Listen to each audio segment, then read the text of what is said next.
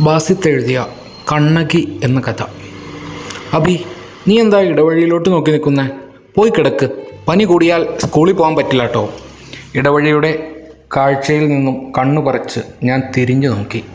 അമ്മ മുറ്റമടിക്കുകയാണ്. ഞാൻ അവിടെ തന്നെ നിന്നു. ഇപ്പോൾ ഹേമ വരും. അത് കണ്ടിട്ടേ പോകുന്നുള്ളൂ. ഹേമയ്ക്ക് വലിയ കണ്ണുകളാണ്. അവൾ കൺമഷി എഴുതാറില്ലെന്ന് തോന്നുന്നു. തല താഴ്ത്തി വേഗത്തിലാണ് നടപ്പ്. നടക്കുമ്പോൾ ഇരുവശത്തേക്കും പിന്നിട്ട് ചുവന്ന റിബൺ കെട്ടിയ മുടി ഇളകിക്കൊണ്ടിരിക്കും. കൂട്ടുകാരി എന്നാണോ പറയേണ്ടത്? അറിയില്ല. ഒരു അഞ്ചാം ക്ലാസ്സുകാരന് കൂട്ടുകാരിക്കപ്പുറം ഒന്നും പാടില്ലേ? അതും അറിയില്ല. നോക്കി നിൽക്കെ സുധാകരൻ മാഷ് വരുന്നത് കണ്ടു. മലയാളമാണ് മാഷ് പഠിപ്പിക്കുന്നത്. കാലൻ കുട നിലത്ത് കുത്തി സാവധാനത്തിൽ അടിവെച്ച് വരുന്ന മാഷ് മുറ്റത്ത് നിൽക്കുന്ന എന്നെ കണ്ടു.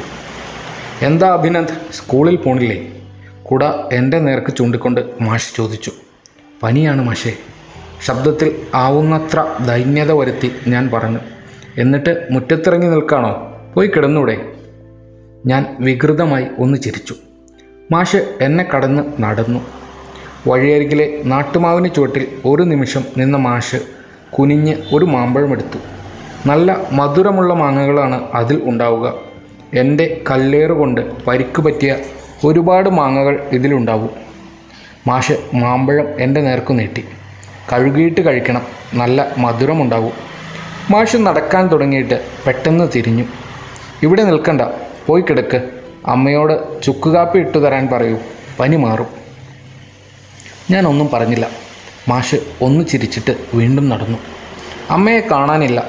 പിന്നാമ്പുറം അടിച്ചു വാരുകയാവും. ഞാൻ കയ്യിലിരുന്ന മാമ്പഴം ഒന്ന് സൂക്ഷിച്ചു നോക്കി. ചളി പറ്റിയിട്ടുണ്ട്. ഞാൻ മാമ്പഴം ഷർട്ടിൽ തുടച്ചു. ഹേമയ്ക്ക് കൊടുക്കാം. ഞാൻ വിചാരിച്ചു. ഇന്നലെ കൊണ്ട മഴയാണ് ഇന്ന് പനിയായി മാറിയത്. അതും ഹേമയ്ക്ക് വേണ്ടി കൊണ്ട മഴ.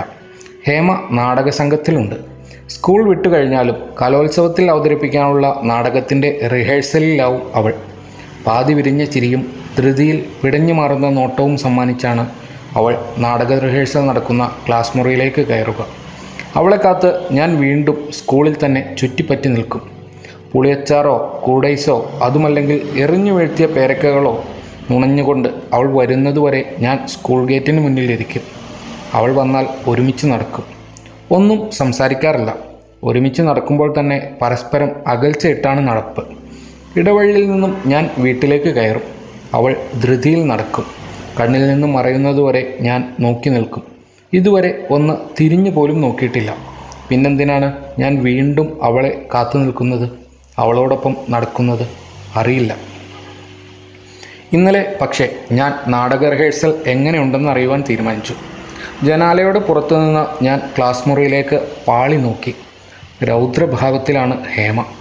കാലിൽ ഒറ്റച്ചിലമ്പും കയ്യിൽ ഒരു അരിവാളും കണ്ണിൽ തീച്ചുവാലയും എനിക്ക് പേടിയായി. അവൾ അട്ടഹസിക്കുകയാണ്. അരിവാൾ ഉയർന്നു താഴ്ന്നത് കണ്ടു.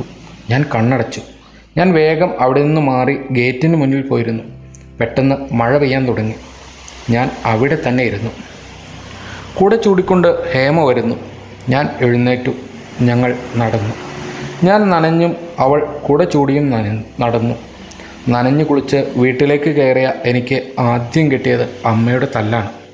തല തുവർത്തുന്നതിനിടയിൽ വീണ്ടും കിട്ടി. ഒന്ന് രണ്ട് നുള്ള്. ഞാൻ അവളുടെ രൗദ്രഭാവം ആലോചിക്കുകയായിരുന്നു. എന്തോ ശബ്ദം കേട്ട് പെട്ടെന്ന് മുഖമുയർത്തിയത് ഹേമയിലേക്കാണ്. പതിവ് പോലെ മുടി രണ്ടായി പിന്നിയിട്ട് അറ്റത്ത് ചുവന്ന റിബൺ കെട്ടി ധൃതിയിൽ അവൾ നടന്നു വരുന്നു. എന്റെ നേർക്ക് അവളുടെ ഒളികണ്ണുകൾ നീണ്ടുവരുന്നതും ചൊടിയിൽ പൂർണമാവാത്തൊരു പുഞ്ചിരി വിരിയുന്നതും ഞാൻ ശ്രദ്ധിച്ചു. എന്റെ അടുത്തെത്തിയ അവൾ പെട്ടെന്ന് നിന്നു. വേണോ? ചുരുട്ടിപ്പിടിച്ചിരുന്ന ഉള്ളം കൈ നിവർത്തി അവൾ ചോദിച്ചു. ചുവന്നു തുടുത്ത രണ്ട് നെല്ലിക്കകൾ. ഞാൻ അന്തം വിട്ടു നിന്നു. വീട്ടിലുണ്ടായതാ അഭിക്ക് വേണോ? അവൾ കൈ നീട്ടിപ്പിടിച്ച് തന്നെ നിൽക്കുകയാണ്. ഞാൻ മുറ്റത്തു നിന്നും ഇടവഴിയിലേക്ക് ചാടിയിറങ്ങി. കാലിടറിപ്പോയ ഞാൻ വേച്ച് വീഴാൻ പോയി പക്ഷെ വീണില്ല. പെട്ടെന്ന് എഴുന്നേറ്റ് നിൽക്കുമ്പോൾ പൂർണതയെത്തിയ ഒരു ചിരിയുണ്ട് അവളുടെ മുഖത്ത്. ഞാൻ കൈ നീട്ടി അവൾ നെല്ലിക്കകൾ എന്റെ കയ്യിൽ വെച്ച് തന്നു. ഞാൻ കണ്ടായിരുന്നു. കൈ പിൻവലിച്ച് അവൾ പറഞ്ഞു എന്ത്? ജനാലയുടെ പുറത്ത് നിൽക്കുന്നത് ഞാൻ ഒന്നും മിണ്ടിയില്ല. ഇന്നലെ കുടയിൽ കയറാഞ്ഞതെന്താ? അപ്പോൾ പനി വരില്ലായിരുന്നല്ലോ. ഞാൻ അപ്പോഴും ഒന്നും മിണ്ടിയില്ല. അത് കണ്ണകിയാണ്.